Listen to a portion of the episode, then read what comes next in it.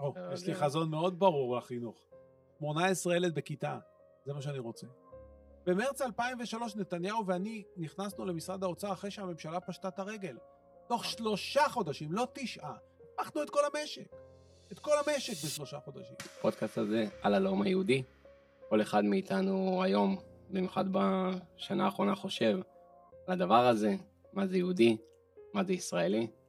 והיום אנחנו מארחים את פרופסור ירון זליכה, דיקן, ואפשר לקרוא לזה דיקן? כן, בטח. דיקן במכללת אה, קריית אונו, לשעבר החשב הראשי במדינת ישראל, מוביל של המפלגה הכלכלית. אני מייחל, מייחל, זה אפילו לא פוליטי מה שאני אומר, אני מייחל שאתה תהיה שר האוצר שלנו. וכבוד גדול לארח אותך כאן היום. תודה שהזמנת. תודה שהגעת, ואנחנו היום באמת נדבר אולי נושא שהוא יוצא, אני מוציא אותך קצת לשוליים, אנחנו כיף. יודע, אנחנו יודעים את רמת המומחיות שלך הכלכלית. נדבר פה על יהדות, על ישראליות, יהדות, על לאום יהודי, וזה מאוד מאוד מעניין אותי לשמוע את הדברים שאתה חושב במקום הזה. אז אני אתחיל עם שאלה, שזה יהיה לך ככה קל. מה זה, מה זה ישראלי בעיניך? קודם כל, תחושה של כל קבוצה מורכבת הן בערכים ובכללים ובנורמות הפנימיות שלה, והן בתגובה של הקבוצות המתחרות או המתעמתות איתה. למרבה הצער, האיזון בין הגורמים הפנימיים לחיצוניים אצלנו הוא מאוד קיצוני. אנחנו מדינה ועם עשיר במרכאות באויבים, שקמים עלינו לכלותנו. אנחנו, העם היהודי אומר את זה כבר אלפי שנים, והנה בשנה הזו, לצערי, הצליחו אויבינו לבצע אה, בנו, בנגב המערבי שלנו, אה, טבח המוני, רצח עם, שממחיש שלהיות יהודי זה קודם כל להיות בסיכון. זה דבר והלכת ראשון. באמת לאויבים, וישר אתה גם, אנחנו מתחברים להגדרה מסוימת של אה, יהודי מהמקום הזה אולי, אה, אבל ישר הלכת באמת לאויבים שלנו. כי אין ו- יהודי בכל הגלובוס שאין לו אויב. שלא נמצא בסיכון. זה פשוט לא יאומן. זה לא משנה אם זה מדינות מערב או מדינות לא מערביות. כמובן שבחלק מהעולם אין כבר יהודים, כי אפשר שיהיו יהודים. כך שאנחנו נמצאים בסיכון. זו נקודה ראשונה. ונקודה שנייה, זה שהערכים שלנו הם מאוד מגובשים, הם לא מושלמים, ממש לא. אני לא חושב שאנחנו אור לגויים. אנחנו שואפים להיות אור לגויים, אבל אנחנו ממש לא. אבל אתה כן מרגיש שהם מאוד מגובשים? אני חושב שאנחנו מגובשים במידה מסוימת. זאת לי, אומרת, תן לי את המפרט הזה. מגובשים כאשר אנחנו מתמודדים מול אויבינו. אבל כאשר אנחנו בתקופה רגועה, אנחנו נוטים לריב אחד עם השני. ובתוך המדינה אנחנו לא מגובשים. אנחנו מפוצלים לשבטים, שבטים, שבטים, שמתקשים מאוד לשתף פעולה, ורמת האמון של שבט אחד בשבט השני נמוכה מדי מכפי שהייתי רוצה לראות, ואני מאשים בכך בראש ובראשונה את המנהיגות שלנו לאורך השנים שלא ידעה ללכד אותנו, השאירה אותנו עם פערים מאוד גדולים, פערים כלכליים מאוד גדולים, השאירה אותנו עם הדרות לא מבוטלות, השאירה אותנו עם אה, אה, סיסמאות שאין מאחוריהן כלום ושום דבר, ויש לנו בעיה קשה של מנהיגות, אבל אני בטח לא מחדש לך. תראה, אתה כמובן לא מחדש לי, הפערים כמובן אה, ידוע, ידועים וגדולים. עכשיו, גם אתה וגם אני, אנחנו, אנחנו גם ה, באיזשהו מקום החילוני הליברל, אבל אנחנו גם היהודי הישראלי, ואנחנו בסופו של דבר כל יהודי, אם- ירצה או לא ירצה, הוא מגשים פה איזשהו חזון, בעל כורחו. חזון אבותינו שהגיעו, הסבתא ממרוקו והסבא מפולין, וכל אחד והחזון שלו. ומה מה בכל זאת הקו המאחד הזה? כי יש פה בסוף משהו, ואתה אמרת שאנחנו כן מגובשים, היית רוצה לראות את זה יותר. מה, מה ברמת החזון, אנחנו נמצאים באיזושהי נקודה שהיא מאוד אה, בעייתית, אה, השנאה כלפי החרדים, וה... יש פה הרבה שוליים, הרבה שוליים שמתנגשים ומתפוצצים כולם. איפה אנחנו מאחדים את החרדי ואת ה, את המפגין מקפלן לצורך העניין? קודם כל, אם היינו יודעים לה, להביא את האחדות שלנו כלפי אויבינו לעשייה הפנימית שלנו בשעת שגרה, יכולנו להיות המדינה הכי עשירה, מאושרת ומלוכדת על בני... זה שאנחנו יודעים לעשות את זה בזמן מלחמה, מעולה. איך אנחנו נעשה את זה ביום שאחרי? אם אפרופו כולם מדברים על היום שאחרי, ביום שאחרי בעזה אני ואתה יכולים אה, לפרוט פה פתרונות מדיניים בכיף, אנחנו בטוח נחשוב על כמה דברים מעניינים. היום שאחרי בתוכנו, החברה הישראלית, איך אנחנו מלכדים? שים לב, כאשר מדינה נמצאת ברמת חיים יחסית לא מאוד גבוהה, אנחנו עם ההכנסה הכי נמוכה במערב, עם המחירים הכי גבוהים, עם המיסים הכי גבוהים, אז מטבע הדברים זה לא מייצר הזדמנויות שוות לכולם. ומי שרחוק ממרכז העשייה, או מקשרים, או מהון, או מהשכלה, מוצא את עצמו בשוליים. ואז זה מייצר כמו ביצה, הרבה מאוד יתושים רעים מאוד של האשמות הדדיות.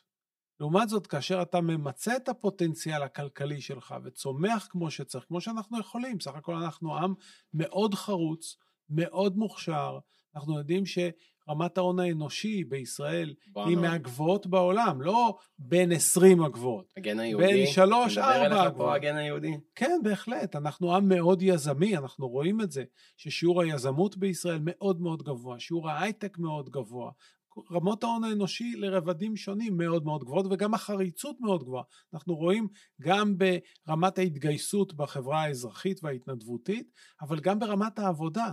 למרות שאנחנו נוטים להאשים כל מיני מגזרים לרוב לא בצדק, אנחנו רואים ששיעור התעסוקה והיקף שעות העבודה הממוצעות למשק בית, כולל כולם, ערבים וחרדים, נשים ופריפריה, מהגבוהים במערב. אנחנו עובדים הרבה יותר מארצות הברית ומגרמניה ומצרפת. אנחנו מוכנים להסתפק הרבה יותר במועט, ואנחנו גם מאושרים למרות ההסתפקות במועט הזו. כך שהפוטנציאל הכלכלי הוא שמה, אם אתה גם מוכשר וגם חרוץ, כל מה שנשאר זה הנהגה שתוביל אותך כן. לממש את המשאבים שלך ואת השאיפות שלך ואת החזון שלך. עכשיו, כאשר אתה מממש, הרבה יותר קל לקרב לבבות, מכיוון שכולם יכולים להשתתף ב... מעשה ההגשמה הכלכלי והחברתי הזה. אבל כאשר אתה עם רמת העוני הכי גבוהה במערב, עם רמת יוקר המחיה הכי גבוהה במערב, עם הסיוט הכי גדול בלקנות דירה בכל מדינה אחרת במערב. תגיד, אנחנו אתה... באמת צריכים את זה? כל, ה, כל הרעיון הזה שכל אחד רוצה לקנות דירה. נגעת פה בנקודה שזו אחת השאלות שככה, אני אמרתי לך לפני שעלינו למצלמה, זה לא רעיון אבל זה שיחה. אה, זה גם יהיה ככה כל הפורמט של התוכנית הזאת, הפודקאסט הזה, זה שיחה, אבל תמיד אה, האסוציאציות זורקות אותך. נוצר פה מצב, אני ישראלי בן 30, כל החלום הישראלי הזה, כמו שיש את החלום האמריקאי במרכאות, החלום הישראלי זה לקנות דירה.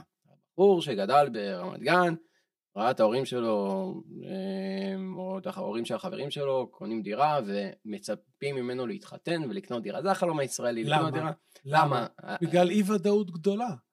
ומה היא אומרת? אתה רואה שהיו לאורך ה-75 שנים שבהם המדינה הזאת קמה. היו פה כמה עשורים שבהם מדיניות לא אחראית הביאה לזינוק מטורף בעלויות רכישת הדירה. זה לא תמיד היה ככה. אתה יודע, בחמש השנים שלי באוצר... הנה, הטורקים השבוע סגרו לנו את הייצוא, אז אנחנו נצטרך להתחיל להביא מתכות מכל מיני מקומות, ומלחמה, ועלויות, לא והחוצים. טורקים שחפשו אה, אויבים אחרים. אנחנו סך הכל אה, לא סבלנו כל החיים מאי יכולת לרכוש דירה. אתה יודע, בחמש השנים שלי באוצר, מדיניות כלכלית שאני הובלתי, יחד עם נתניהו, הצלחנו להוריד את מחירי הדיור מ-96 משכורות ל-80 בלבד. אבל אחרי שש... בכמה? ב-150? היום אנחנו ב-160. למה? כן. כי המדיניות השתנתה. ועשיתי חישוב גס. אגב, וזו אותה מדיניות שהביאה ליוקר המחיה. גם יוקר המחיה לא היה כזה בשנים שלנו. וממה המדיניות הזאת נובעת בעצם? היא נובעת מחיבוק. מאוד גדול. קפיטליזם מסוים, לא? האחדות האמריקאית הזאת קפיטליזם זה מילה שיש בה הרבה מאוד משמעויות. זה חוסר איזון בין... מוחלט. חוסר איזון מוחלט בין האנשים לבין החברות הגדולות. בצד אחד של המשק יש את האנשים, את העובדים, את השכירים, הצרכנים, היזמים, הקב... העצמאים, העסקים הקטנים. ומצד שני, יש פה ריכוז מאוד גדול של חברות גדולות, של בנקים, של מונופולים ויבואנים בלעדיים, שעושים את כספם לא משכל, לא מיצירתיות, אלא מתאוות בצע. לא, גם לא מתאוות בצע, תאוות בצע של כולנו, אוקיי. אלא מכך שהמשק מעוות והם מנצלים את העיוותים לטובתם. אתה זאת נגעת בזה במגש מכוח ולא הכסף. משכל. לפני שנים נכון? הצפת את זה, אחרי שיצאת מהתפקיד הממשלתי שלך, אתה באמת הצפת את הדברים האלה, אגב, במהלך לא התפקיד שלי, בשנים האלה רגע, רק שלא שנייה היית, אחת, במהלך- אחורה. במהלך התפקיד שלי לא הייתה בעיה של יוקר מחיה. נכון. אני אני מדבר אחר הצפתי כך, אתה- ב-2016, נכון. כיוון שתשע שנים אחרי שעזבתי את התפקיד, הלכה ונהייתה בעיה איומה של יוקר מגש- הכסף היה בהנחייתו של יורם יובל, פרופסור יורם יובל, אם אני לא, לא לא, טועה. של- ממש לא. היו שלושה. פרקים במגש הכסף, אתה פרק אחד שלי, פרק אחד לא, של... אבל מי הנחה את ה... אף אחד. אה, הייתם... כל פרק הנחה את שלו. אה, יורם יובל היה בפרק משלו.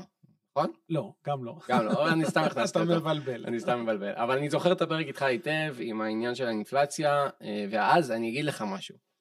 כן, זה זורק אותי לאינפלציה. ב-2016, בדיוק כששחררתי מהצבא, לא ידעתי מה זה אינפלציה, כי לא הרגשנו את זה, כמו שהרגשנו את זה היום, כמו שהרגשנו את זה בקורונה, או שפתאום הרגשנו ש-100 שקל, זה כבר לא 100 שקל, זה אולי בקושי 50 או 40 או 30, ושלא לדבר על זה שהסברת, שמ-100 שקל שמקבל עצמאי נשארים אולי 17.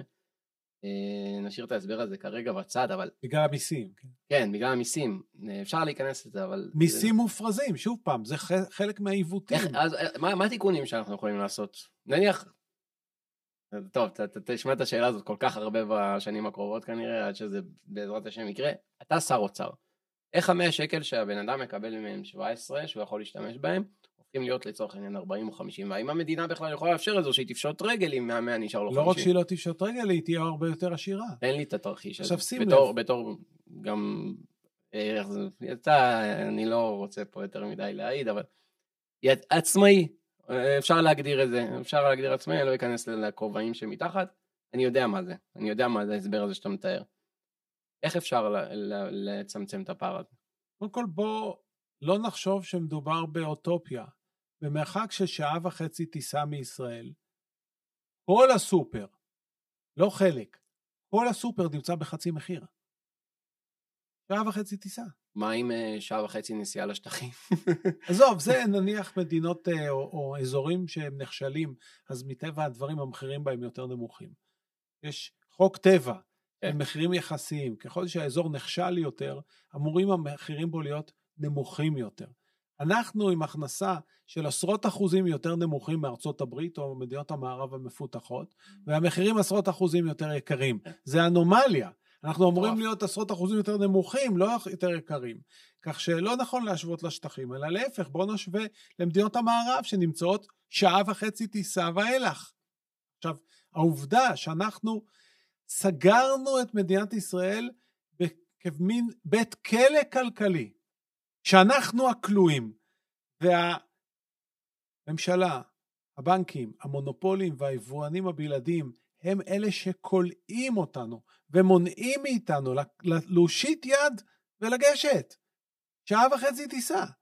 עכשיו, איך הם כולאים אותנו? הם כולאים אותנו בקשת שלמה של אמצעים שמרוכזים ברובם דרך משרד האוצר ומשרדי הממשלה האחרים. למשל המכסים, למשל מכסות היבוא, וכן הלאה וכן הלאה, לא נעשה עכשיו שיעור כלכלה, אבל יש עשרות של אמצעים שבאמצעותם משרד האוצר חבר למונופולים וליבואנים הבלעדיים וסגר את המשק. וסגר את היכולת שלנו להוריד את המחירים ולקנות כמו שהיוונים והקפריסאים וההונגרים והצרפתים והגרמנים והדנים וההולנדים וכל העולם המערבי קונה. עכשיו למה הם עושים את זה? הם עושים את זה מכמה סיבות. סיבה ראשונה, והיא מאוד חשובה, זה מקום העבודה הבא שלהם. פשוט מאוד.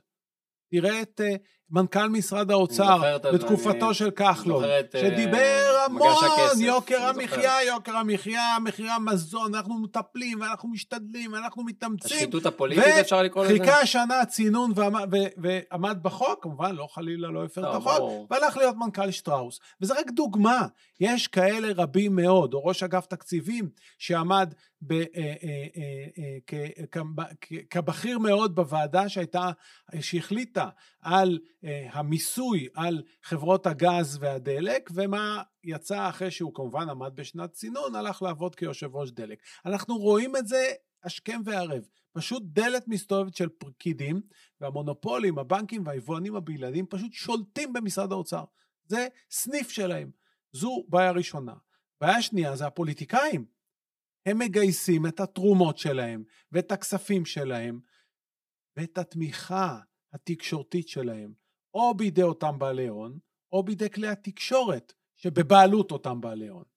אז זו בעיה שנייה. ובעיה שלישית... איך הגשש קראו לזה? ישראבלוף. כן, ישראבלוף. והבעיה השלישית... מפתיע אותך שאני מכיר את הגשש. לגמרי.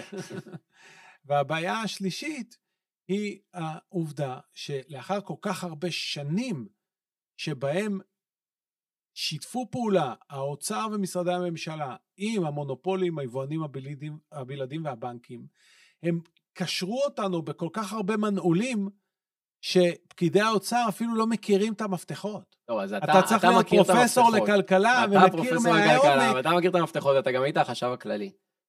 לכן מנהלים. קמפיינים נגדי פעם אחר פעם אחר זהו, פעם, לא רוצים ב- שאני אגיע לשם. גם היית שם וחווית רדיפות, ואני מודע ואני מכיר את היושרה שלך, ואני צפיתי ב... גם ועקבתי אחריך לאורך הדרך, ואני אחר כך אספר לך גם איפה פגשת אותי, כי אני יודע שאתה רואה שאני מוכר לך ואתה לא נכון. יודע לזהות מאיפה. אנחנו נשמור את זה לעוד מעט, אבל באמת, באמת, אתה, אתה יודע את המפתחות האלה. מה, מה, תן לי רגע בשפת העם, אתה עכשיו גלשנו לכלכלה, וזה עוד היה מאוד. עדין. תן לי מפתח. אחד, אתה יכול לחזור אנחנו על לא ה... רוצים להלאות כן, את נוכל הציבור. לחזור זה על גם- היהדות. זה אה, גם קצת, קצת. אה, קצת מפריע לי הגישה שבה אני צריך להסביר לעם מה הם יכולים אבל לעשות אנשים לא ומה צריכים יודעים, לעשות. אנשים לא לא, יודעים לא, אני הרבה אתן פעמים דוגמה תחומים. מיד. אבל שים לב, אנחנו קצת התבלבלנו. העם לא צריך לעבוד ארבע שנים בשביל לבדוק איפה גונבים אותו. זה שר האוצר צריך לעבוד ארבע שנים. אתם צריכים לעבוד עשר דקות בקלפי. שר האוצר אמור לעבוד ארבע שנים, לא אתם. ובכל זאת זה אני תפקידו אתן... של שר האוצר למעשה. ח... וחד משמעית, וראש הממשלה, שר האוצר וראש הממשלה. זה שני האנשים, הם האחראים. ובידיהם גם הכוחות והסמכויות לטפל בבעיה, זה לא בעיה שהיא לא ב- לפתחם. אוקיי. ובכל זאת, רצית דוגמה, ניתן דוגמה אחת. דוגמה שכבר עשיתי. בשנת 2012 הצלחתי לשכנע את שר התחבורה, אל תתרגש כל כך הרבה, היו לי עוד 51 המלצות שלא הצלחתי לשכנע אותו משום מה לעשות. אבל המלצה אחת הצלחתי לשכנע אותו, הוא כנראה לא הבין עד כמה היא משמעותית. חלקי חילוף לרכב.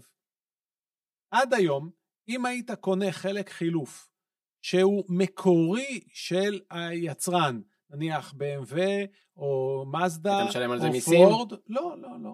אז היית פטור מתקן ישראלי. יכולת אוקיי. להביא את זה ואתה פטור. לעומת זאת, אם יש חלק חליפי, מתחרה בו, אז החלק הזה, גם אם מותר למכור אותו באירופה או בארצות הברית, אסור למכור אותו בישראל, הוא צריך להיות כפוף לתקן הישראלי, שהוא שונה מהתקן האירופאי. עכשיו, מה זה התקן הישראלי? מה, מה הם גאוני הרכב? הרי אין פה יצרני רכב. מה המשמעות של תקן ישראלי במדינה שלא מייצרת לא רכב ולא חלקי חילוף? רק בשביל לחסום, כדי שאי אפשר יהיה להביא. הצלחתי לשכנע אותו, שאם חלק החילוף הזה עומד בתקן אירופי או אמריקאי, מותר להביא אותו לישראל בלי עמידה בתקן ישראלי. הבנתי. אתה יודע מה זה עשה? כן, יודע מה זה זה הוריד? את המחירים. בכמה? ב-50 אחוז. בול. 50 אחוז. ושים לב שאחרי שזה ירד ב-50 אחוז, הם עדיין כפול מהמחיר באירופה. זאת אומרת, היה צריך להוריד ב-75 אחוזים, בעוד חצי מהחצי שנשאר. אבל בשביל זה, הוא היה צריך ליישם את 51 ההמלצות האחרות שלי, ואת זה הוא כבר לא רצה. זאת אומרת, המהלכים והמפתחות נמצאים, נמצאים. אפשר לעשות פה שינוי דרמטי, בלוח זמנים לא מאוד ארוך. אממה, זה עבודה שצריך לתת לה גב למי שעושה אותה.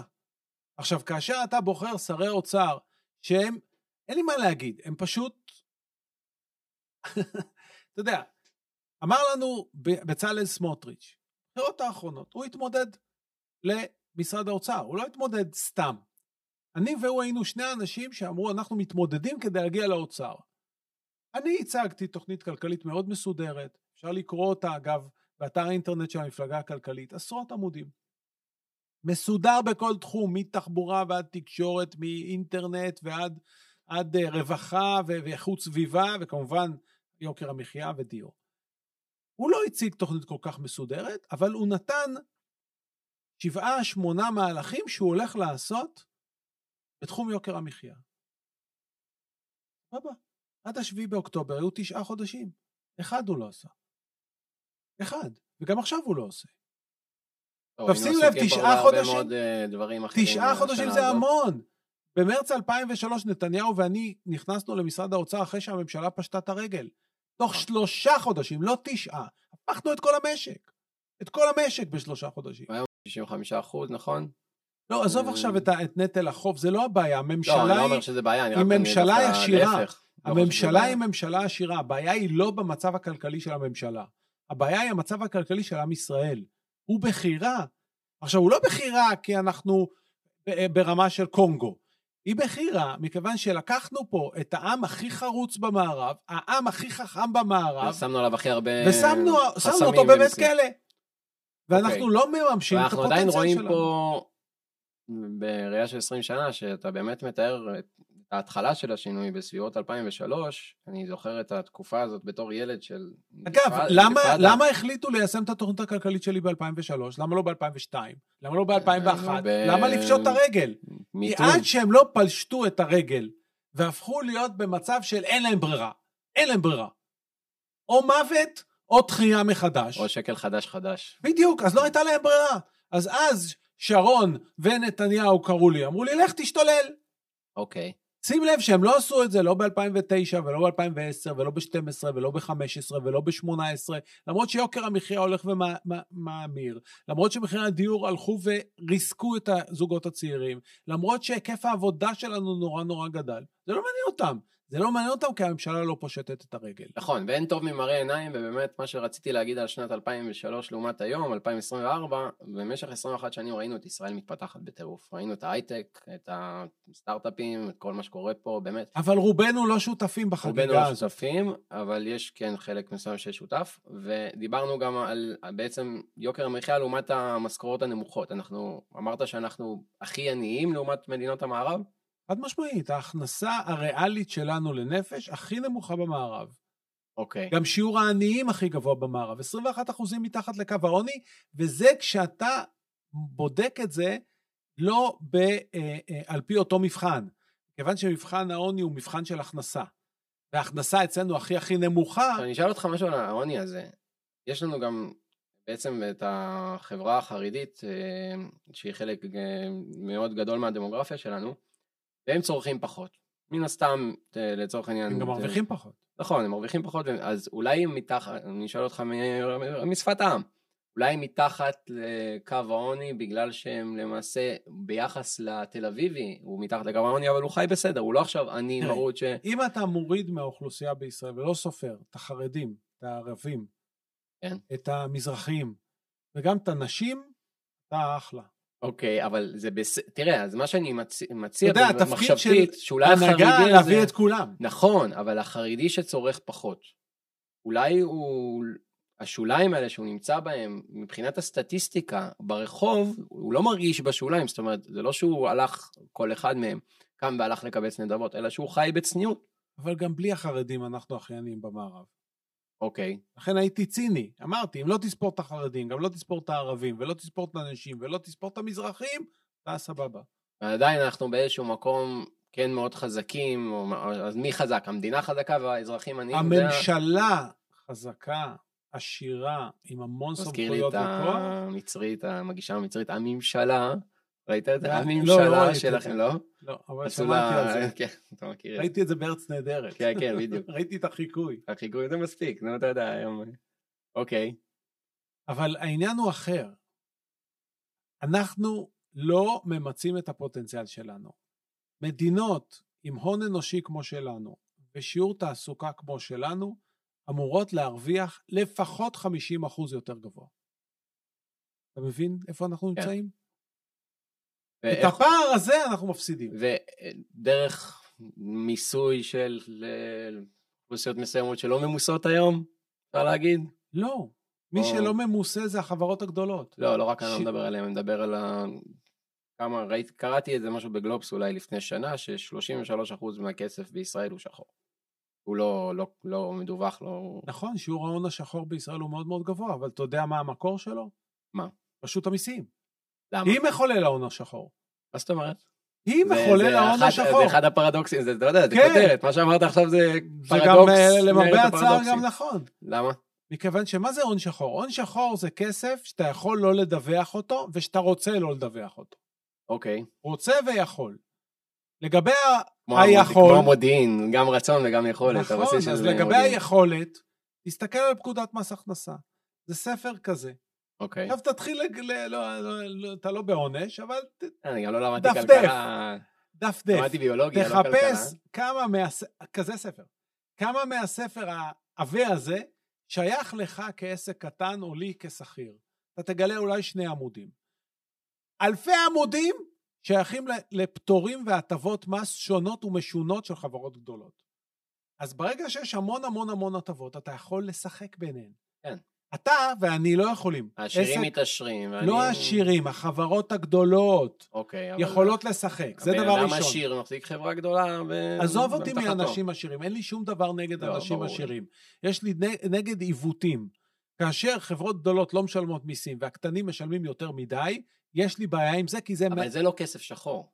זה מאוד שחור. אני אגיד לך למה זה שחור. למה? 33% שדיברתי איתם, איתך תכף, עליהם אני על הייתי שחור. באמצע, חכה. ברגע שהפקודה היא מסובכת, אז נוצרה, נוצרת יכולת לשחק בין הסעיפים. כי הכנסות מסוימות יכולות ליפול על כמה סעיפים. ואז יש אפשרות לא לרשום אותן, או לרשום אותן במקום שישלם פחות ממה שהוא באמת צריך לשלם. זו בעיה ראשונה שקשורה לרשות המיסים. בעיה שנייה שקשורה לרשות המיסים, כאילו זה לפתוח איזושהי חברה, כביכול. למשל, בעיה שנייה שקשורה לרשות המיסים, זה שהם גם משנים את ההטבות חדשות לבקרים. ואז זה מייצר תמריץ להמתין עם רישום ההכנסה עד שהם ירשמו לך את ההטבה הבאה. אוקיי. והבעיה ו- השלישית, אוקיי. שקשורה לרצון, אם הם לא אוכפים, אם רשות המיסים ברמת אכיפה מאוד נמוכה על מעלימי המס האלה, אז מה אתה מצפה, שהם לא יעלימו? הרי אם אתה, כעסק קטן, לא תשלם חמישה שקלים, יעוטו עליך פה הבולדוגים של רשות המיסים ויעקלו לך את האוטו, נכון? נכון. לא אם אתה עסק גדול. טוב. אם אתה עסק גדול, יבואו אליך, ינהלו איתך משא ומתן, אם במקרה, באיזה טעות הם בדקו ועלו עליך. ינהלו איתך משא ומתן, יעשו איתך פשרה, יתחננו, אולי לא תעמוד בפשרה, יבואו איתך לעוד פשרה. יש פה איפה ואיפה, והאיפה ואיפה זה לא רק ברשות המיסים, הוא גם בבתי המשפט, הוא גם במכרזים. אתה, יש לך סיכוי כעסק קטן לזכות במכרז ממשלתי? ש- אתה בכלל לא ניגש. למה אתה לא ניגש? כי אתה יודע שהם מעדיפים את הגדולים. אה, מכון התקנים ועניינים. ואתה או שהם ישימו דרישות סרק, או שהם בכלל ייתנו פטור ממכרז, או שימצאו דרך להעיף אותך במכרז, או שהם יעמידו כל כך הרבה מכשולים שיעלה לך מלא כסף רק בשביל להגיש את ההצעה שלך. וככה הם סוללים את הדרך לחברות הגדולות לעשוק אותנו. טוב, אתה מדכא אותי. אתה רצית לא להיכנס לכלכלה, נכון, אבל אתה שואל שאלות. נכון. כי זה מסקרן. תשמע, אי אפשר לא לשאול שאלות כאלה.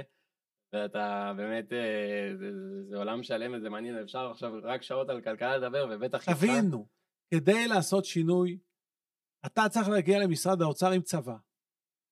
עם אני- צבא. אני מבין. עם אני, צבא. אני, אני מבין, אני...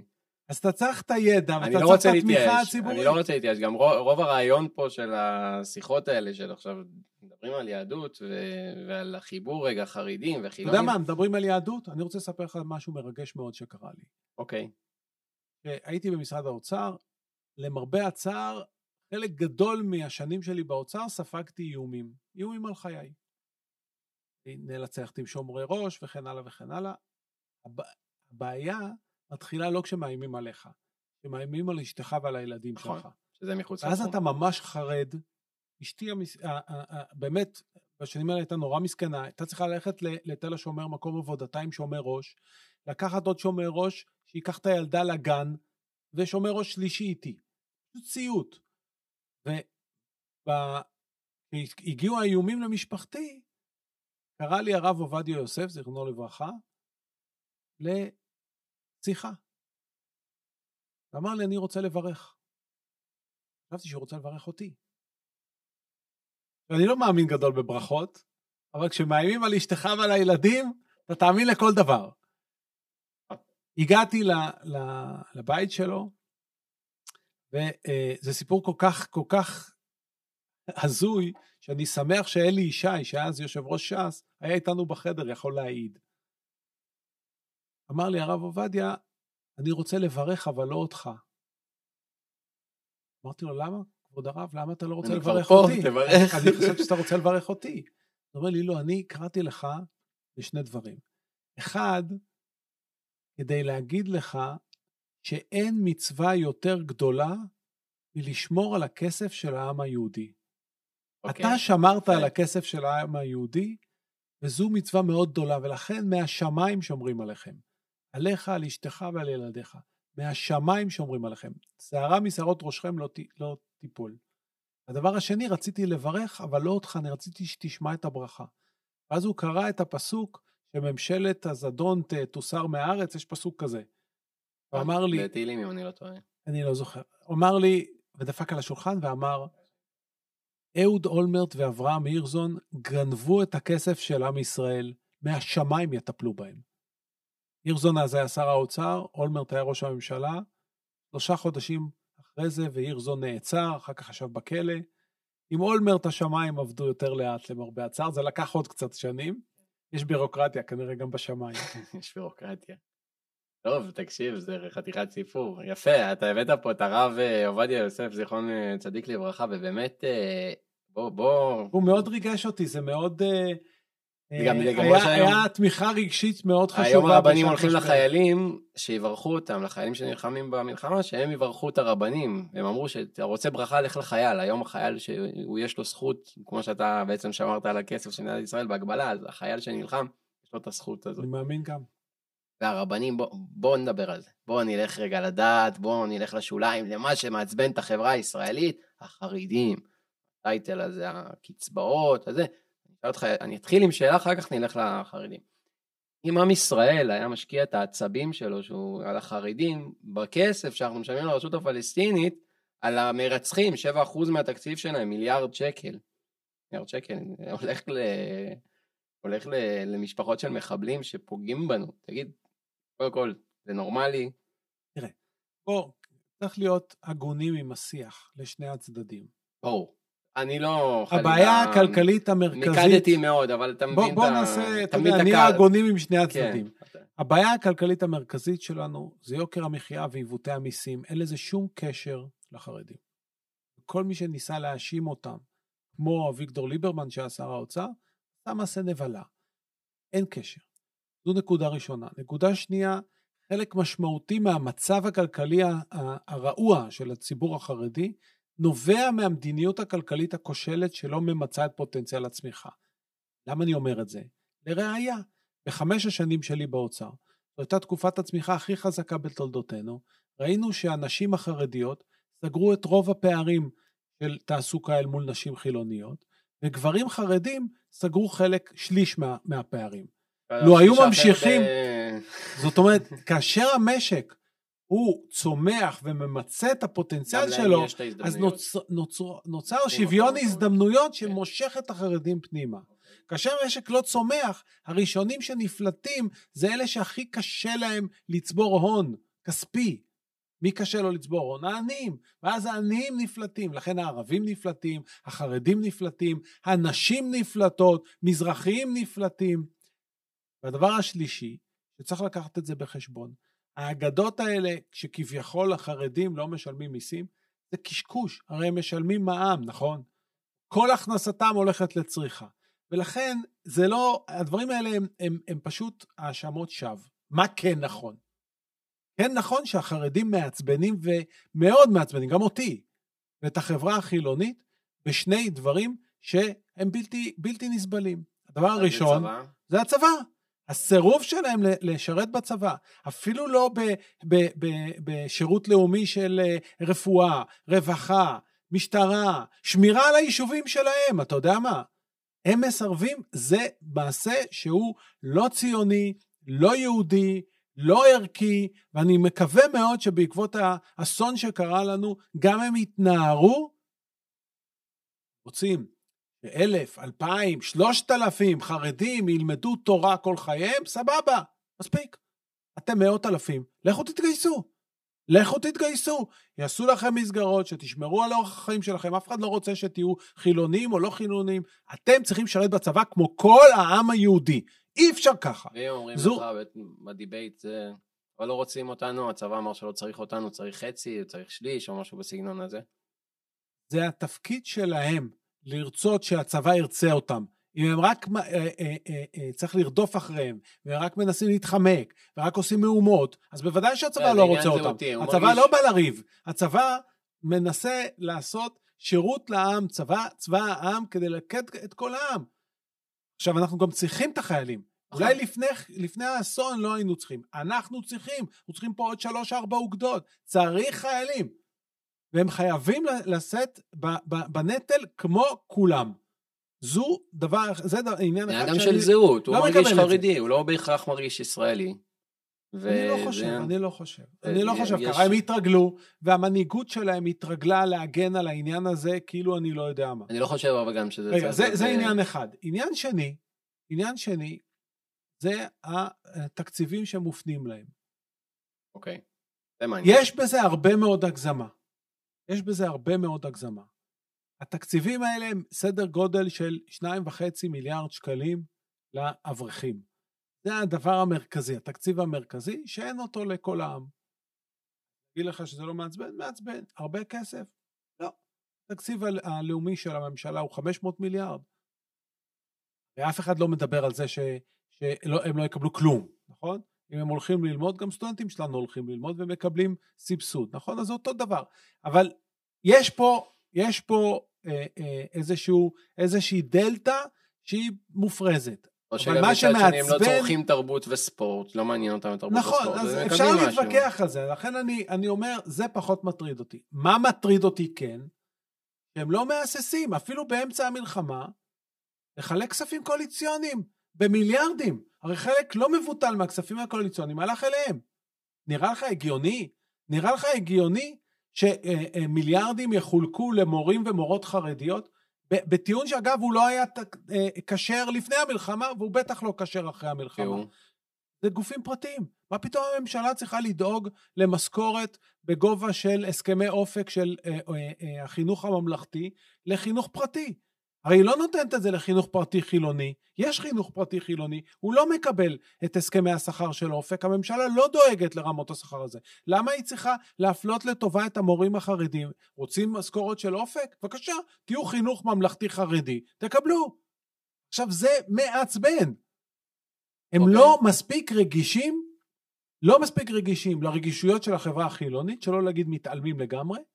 והתוצאה, החילונים, לפחות חלקם, מתעמרים בהם בצורה מאוד קשה, בדו-שיח שגובל באנטישמיות. אז שני הצדדים צריכים להסתכל בראי ולהסתכל איפה הם לא בסדר. איך אפשר גם לעדן את השיח?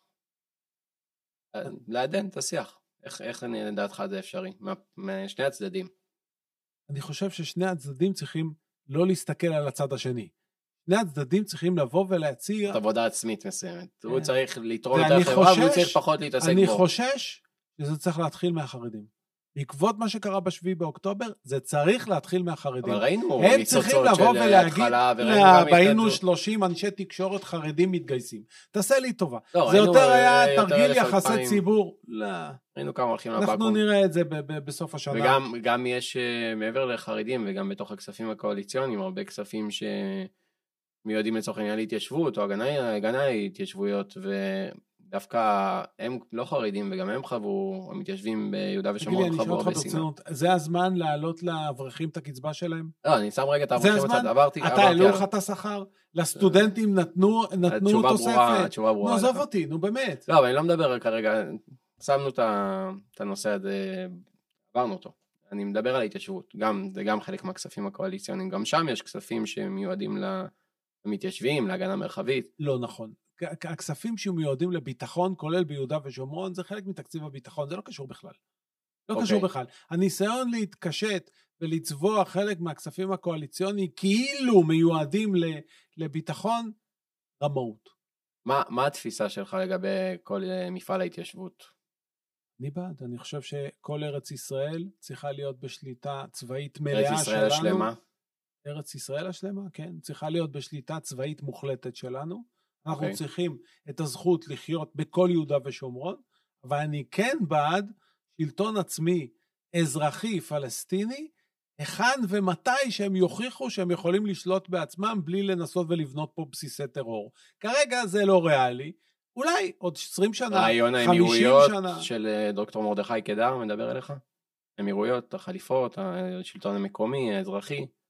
וכל, אה, יש כל מיני רעיונות דומים לכאלה. אבל הרעיון לצורך. העניין התקשורת הכלכלית איתם. אתה, שמעתי אותך אומר שלא מגיע להם פרסים על, על טרור מן הסתם, והגיע הזמן גם שבמקום שנממן אותם... מגיע להם פרס. לא על טרור. מגיע להם פרס. על... אתה יודע על מה הפרס שמגיע להם? מה? שיבנו את עצמם בעצמם. יפה. להפסיק את כל הסיוע, כל סיוע החוץ שמרעיל אותם, וגרם להם להתרגל למתנות של אחרים במקום להתאמץ. כשבן אדם מתאמץ, חורש את השדה שלו, בונה את המפעל שלו, מקים את העסק שלו, יש לו הרבה יותר מה להפסיד ולצאת לעימותים ומלחמות שהן לא נגמרות, מאשר בן אדם שבתור המלחמה, אוקיי, סבבה, ישקמו לי, יבנו לי, ייתנו לי, ייתנו לי עבודה, ייתנו לי בתים, ייתנו לי אה, אה, מפעלים חיצוניים, לא, נגמר, נגמר הסיפור. אתה רוצה לאכול? לך תעבוד. אוקיי, אני בעד. זה טוב גם להם. לטווח ארוך זה טוב גם להם. נכון. זה טוב גם לשלום. תראה, פרזיט, מתישהו... מי שמתנהג בצורה של פרזיטיות, בסופו של דבר הוא, הוא רק לוקח. כמו בטבע, אז פרזיט, הוא שואב, והוא לא נותן משהו בתמורה, וזה הגדרה. מי שלא מתאמץ, מר, פרזיט. מרעיל את עצמו. מרעיל את עצמו. מרעיל את הדור הבא שלו. אנחנו במצב שהיום יש לנו ביהודה ושומרון. באופן, תחשוב באופן הגיוני, הסבים וסבתות שלי עזבו את אה, עיראק לפני 70 אה, אה, ומשהו שנים. זה אתה רואה חשבון, עיראק. נכון, לפני 70 ומשהו שנים. סטיגמה רמת גנית הידועה. 73 שנים. נו, אז גם אני פליט. איזה קשקושים אלה? אנחנו פה פליטים תראה, כל הסיפור, ה... הסיפור האתוס הפלסטיני, במיוחד ב-20 שנים האחרונות עם כל הפרופגנדה והתעמולה שלהם, של ההתמסכנות, של הפליטות, שאנחנו כבר, אנחנו כבר, אנחנו בלענו את זה, ועכשיו כל העולם מקבל את זה על טורים גבוהים, ובטח מצדד ב... לידם, עומד בצידם ולא לא בצד הישראלי, האנטישמיות שוב אה, משחקת תפקיד, אנחנו רואים את ההתמסכנות הזאת, זה לא רק ברמת הפרזיטיות ומה שהם מקבלים ואיך הם הופכים את הכסף הזה לטרור ולחינוך, אלא גם איך הם יודעים לקנות את דעת הקהל, שאגב, ברמת הרכישה שלהם את דעת הקהל העולמית, אנחנו צריכים ללמוד מהם. יש פה... לא רוצה ללמוד מהם כלום. מאסטרים לתקשורת. שום דבר, לא רוצה ללמוד מהם שום דבר. בסדר, אבל אני הולך איתך ל... כלום. להומור שבדבר. אה, יש פה מאסטרים לתקשורת שיודעים לבוא לכל העולם ולהגיד להם, אכלו לי, שתו לי, לקחו לי את האדמה, לקחו לי את לא השטח. מסכנות תמיד מושכת, והעם היהודי עם מלא באויבים, ולכן אה, אפשר להאמין עליו כל דבר שאומרים עלינו, ואנחנו רואים את זה. אבל העם היהודי גם לא, לא רוצה להגיע למקום הזה שהוא מתמסכן, כי כבר עברנו את השואה. כן, כאילו עברנו את הנקודה הזאת של השואה, באנו, בנינו את ארץ ישראל, אז פה גם ב-7 באוקטובר התמסכנו שבוע, שבועיים, הראינו לכל העולם את התמונות, אבל זה נגמר, אנחנו עובדים קשה על, ה, על, המד, על המלחמה שלנו. נכון, על עוד, המלחמה ועל השיקום, אני מקווה עוד קראו לנו לבית הדין בהאג. שזה עוול מוסרי. נכון. מאותו יבשת שבה נרצחו אבותינו שישה מיליון, ב... זה, זה מטורף, מה, מה, מה דעתך? נראה מה הם החליטו ביום שישי. אם אתה, אתה, אם היית שר אה, כרגע מכהן, כנראה היית שר האוצר, אבל נניח והיית שר המשפטים והיית מקבל את התביעה הזאת, היית בכלל טורח אה, לשלוח לשם איזשהו נציג להאג, או שהיית כן, חושב... כן, הייתי טורח, מהסיבה הפשוטה. מ-48 ועד היום, הארגונים הבינלאומיים, ממועצת הביטחון ועד אה, אונר"א, הארגונים הבינלאומיים קיבלו יותר החלטות נגד ישראל, שים לב, יותר החלטות נגד ישראל, מאשר החלטות נגד כל יתר העולם ביחד פי אולי חמש. רוב ההחלטות הבינלאומיות נגד מישהו... לא אונר"א, האו"ם, האו"ם. אונר"א זה רק פה מטפל בפלסטינים. כן, לא, אה, איך זה נקרא? המועצה... מועצת אה, זכויות האדם. כן, מועצת זכויות האדם וכן הלאה וכן הלאה, יש להם כל מיני גופים. כן. קיבלו יותר החלטות נגד ישראל מאשר החלטות נגד כל יתר העולם ביחד פי כמה. ולכן אני לא מתפלא שגם אה, אם יקבלו... אבל למה בכלל ללכת לשם? או, כיוון שזה לא מעניין אותנו, זה לא הבעיה אם יקבלו החלטה נגדנו או לא. רוב ההחלטות הן נגדנו. אנחנו צריכים להיאבק על הרוב המוסרי של המדינות המערביות הגדולות, ש... חשוב שנשמיע את מה שיש לנו להגיד. והנה, קרה דבר מדהים. גרמניה התייצבה לצידנו, האמת, מאוד התרגשתי. התייצבה לצידנו ודחתה... להם יש חוב מוסרי כלפינו, אפשר להגיד. נכון, אבל כדי שחובות גם יתממשו... מה בגין היה אתה... אומר על זה שיעמוד הגרמני? בגין לא, לא היה מתרגש מהם, אתה זוכר, אולי ראית את הסרטון הזה. אני לא חושב, אני לא חושב. אבל... אנחנו נקבל את הכספים שלהם, של מי שרצחו מבני עמי, אתה מכיר את ה... כן, אבל בסדר, עברו 70 ומשהו שנים, וגרמניה היא ידידה גדולה של העם נכון. היהודי, של עם ישראל. ובואו לא נשכח להם. גם את, ה, את התמיכה שלהם, את הצוללות שהם נתנו לנו. בוא, אני נער הייתי וגם גדלתי. אגב, במכרז אני בחרתי ב-2003 חתמים חדשים שיובילו את ההנפקות של אגרות החוב של ישראל בעולם, ובחרתי את דויטשה בנק. וראש הממשלה שרון קרא לי ו- ונזף בי, איך אתה בוחר את הגרמנים שינפיקו אותנו? שאלתי אותו, אדוני ראש הממשלה, איך אנחנו בחרנו את הגרמנים שיעזרו לנו עם הצוללות? זה טוב, בסדר. וירד ממני. תן לי איזה חזון אוטופי כזה, שהוא אולי גם בר מימוש, אבל את החזון האוטופי בראש של אה, פרופסור אה, ירון זליכה לעוד אה, עשר שנים, נגיד אנחנו 2024, 11 שנה, 2035, מדינת ישראל במקום טוב, וגם במקום יהודי טוב, מדינת ישראל היה פה הרבה... אני אופטימיסט. הרבה, הרבה עניין של זהויות, יהודי, דמוקרטי, כל אחד לקח את זה לכיוון שלו, שכל אחד גם מקווה שיתחבר טיפה ליהדות ברמת רק הזהות, אני לא מצפה מאף אחד אה, להניח תפילין, מה שקרה כל הסערה הזאת בשבוע האחרון, אבל זהות. וברמה גם כלכלית כמובן. ו... קודם כל אני אופטימיסט חסר, חסר, אה, לא, בלתי נלאה.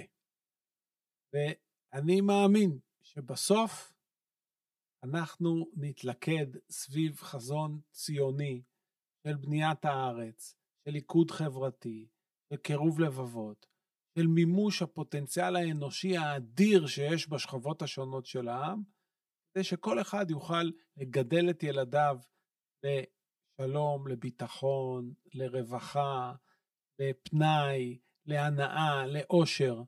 אני בהחלט מאמין בזה.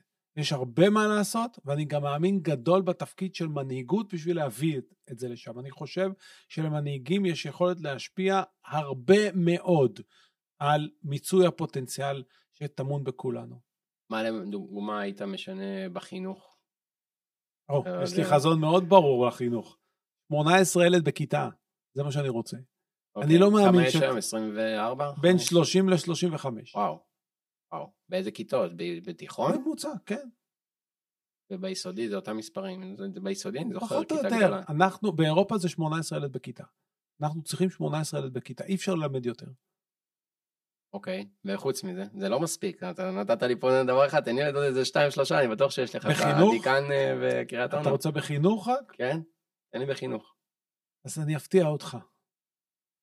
תלמיד בישראל לומד מא' עד י"ב אלפיים שעות לימוד יותר מתלמיד באירופה. אוקיי. אלפיים שעות. המון. למה? ימי שישי. כי, כי ב-35 ילד בכיתה, איכות השעה ומה היא מפיקה מאוד נמוכה. אז העמיסו עליהם עוד אלפיים שעות. אני רוצה לשחרר את הילדים. אלפיים שעות פחות, לא צריך את זה. אבל ההורים עובדים, ההורים עובדים, אתה אומר תשחרר את הילדים, אתה עוד פעם, בסדר, אז לא כיתה א' וב' וג'. בוא, בסדר. עשית להורים כאב ראש, עוד אה, פחות שעות עבודה. עשיתי ו... להם הרבה נחת, מכיוון שהם יוכלו אז ללמוד כמו שצריך, ולא לחזור הביתה הרוגים מעייפות, לא הבינו שום דבר, וההורים צריכים לממן מורים פרטיים. בוא, אם תלמד 18 ילד בכיתה, לא תצטרך לא מורים פרטיים ולא 2,000 שעות יותר מתלמיד באירופה. תן לי את התח... אוקיי, זה יפה, אהבתי את הרעיונות של ה-18 תלמידים בכיתה, אני גם מאוד מתחבר לזה. תן לי את ה... תכנים מהזווית של אה, מורשת הארץ, אה, יהדות וכלכלה. אני יודע שאני מקשה עליך, אבל... אה, אני מאמין שאיש באמונתו יחיה. אני לא חושב שאנחנו צריכים אה, אה, כממשלה להשפיע על מה אנשים מאמינים ורוצים להאמין. לא, לא מאמינים, לי, אבל בזהות. מספיק לי שהרמה המוסרית והערכית במדינה הזאת יגברו, מוסר התשלומים יגבר, תרבות אכיפת החוזים תגבר ותהיה טובה יותר, כמו במקובלות במדינות המערב, רמת הפשיעה תרד, הרמה המוסרית שלנו, השיח יהיה פחות אלים, אי שוויון יהיה פחות, אלה הדברים שאנחנו צריכים להתמקד בהם, ולא אם אנחנו הולכים לטקס הזה או לטקס ההוא, בן אדם צם ביום הזה או צם ביום ההוא, זה לא מעניין אותי. אני חושב שזה גם פחות עניין את הנביאים שלנו. נביאי ישראל יותר הסתכלו על המצוות של בין אדם לחברו, ודווקא הביעו ביקורת על התרבות שקדמה להם, שהתעסקה יותר בטקסים ובזבחים ובבית המקדש ובכל הדברים הללו. טוב, אם כבר נגענו בחינוך, אני הבטחתי לך קודם כל שאני אסביר לך, אזכיר לך איפה אתה מכיר אותי. Oh. וזה אנקדוטה מעניינת. אמ, לפני אולי, לא יודע, שש, שבע שנים, אני באתי אליך ליום פתוח, קריית אונו, הייתי אולי בן 23, ואני חצוף.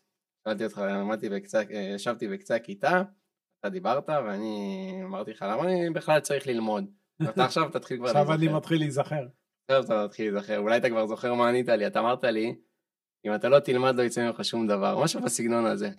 אם אתה לא תלמד תואר ראשון לא יצא ממך שום דבר. ככה. לא, זה לא אמרתי. מה זה סגנון הזה? אני אגיד, אני אגיד, אני אגיד את זה במילים שלי. כל אחד יכול להגיע עם לימודים או בלי לימודים, אבל עם הלימודים הוא יגיע יותר רחוק. אתה אמרת את זה בצורה יותר נחרצת, אני אסלח לך, אבל זה דווקא היה טוב איך שאמרת לי את זה, כי אתה... רגע, זה ניער אותך, הלכת ללמוד? זה ניער אותי, הלכתי ללמוד, הלכתי אחר כך לבר אילן, למדתי תואר בביולוגיה. מעולה. וההורים שלי מודים לך, אז למה לא? וזה באמת ניער אותי, וזה הלך איתי המשפט הזה, וגם אני אגיד לך משהו על התואר הראשון בקצרה, אני חושב שכל בן אדם, אולי אני לא הבנתי את זה אז, הייתי צעיר, ואמרתי, אני אצליח גם בלי, או שאני אנסה את דרכי ואת מזלי.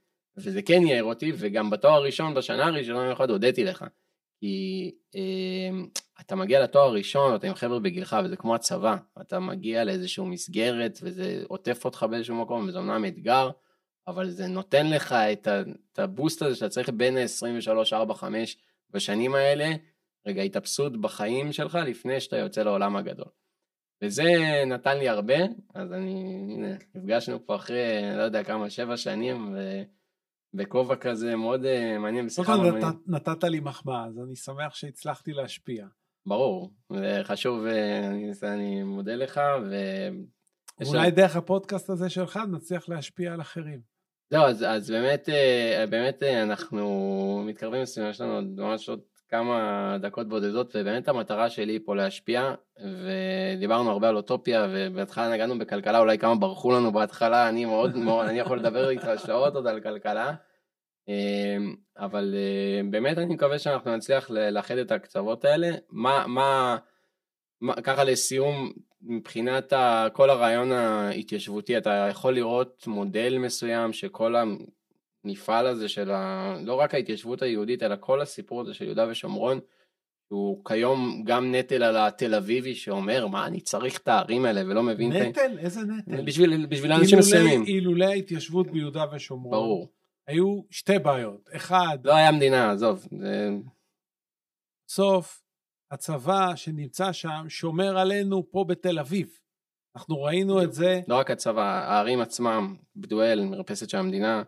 חד משמעית. אני אה, חושב שזה, אה, אה, כל הרעיונות האלה של התנתקות ביהודה ושומרון זה טירוף של אנשים הזויים. טוב, אתה הכרת את שרון מקרוב, 2003, אתה תיארת את 2003, בדיוק 2002 התחיל חומת מגן, והיה שם מבצע מוצלח מאוד, ואיכשהו בסוף הסיפור הזה של שלוש שנים, הלך שרון והתנתק בעזה, מעזה, שזה הזיה. כל מה שזה הביא עלינו, כל ההשלכות של ההתעצמות של החמאס. איך אנחנו מתקנים את כל ה... וגם היה לו רעיון עתידני כזה לייצר את ההתנתקות העתידנית מ... תשמע, ב-2009, אם אולמרט היה נבחר, זה לא היה מאוד רחוק. נכון, זה כבר היה שם. 2009, אולמרט או ציפי לבני, לא משנה. גם ב-2008 עלתה הצעה, אמרו לאבו מאזן, קח מדינה פלסטינית, והוא אמר לו, לא ולא. למזלנו, אלוהים ריחם עלינו. כן. אבל אה, גם מלחמה במדינה במדינה זה מלחמה שהיא שונה לגמרי מאשר... רק ה... שהם היו מצליחים לבנות צבא כזה לא רק בעזה אלא גם ביהודה ושומרון. כן. זה בדיוק מה שהיה קורה. כן, מה שאומר אנחנו חייבים לשלוט צבאית בכל ארץ ישראל לנצח נצחים. אבל בהחלט זה לא אומר שאנחנו צריכים לשלוט בהם שלטון אזרחי. אבל יכול שהם יוכיחו שהם מסוגלים לשלוט בעצמם ונגמלים מהשיכרון הזה של לרצוח יהודים. כן, ואת זה, והם לא שם.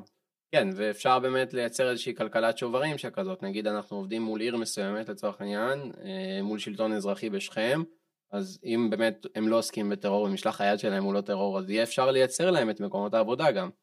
אתה רואה מודל אה, אוטופי אני, שכזה? אני עוד לפני מודל כזה של לתת אה, סמכויות מלאות, אפילו ברמת העיר, אני רוצה לראות את מערכת החינוך שם משתנה. אני רוצה לראות את הילדים שם גדלים לשלום.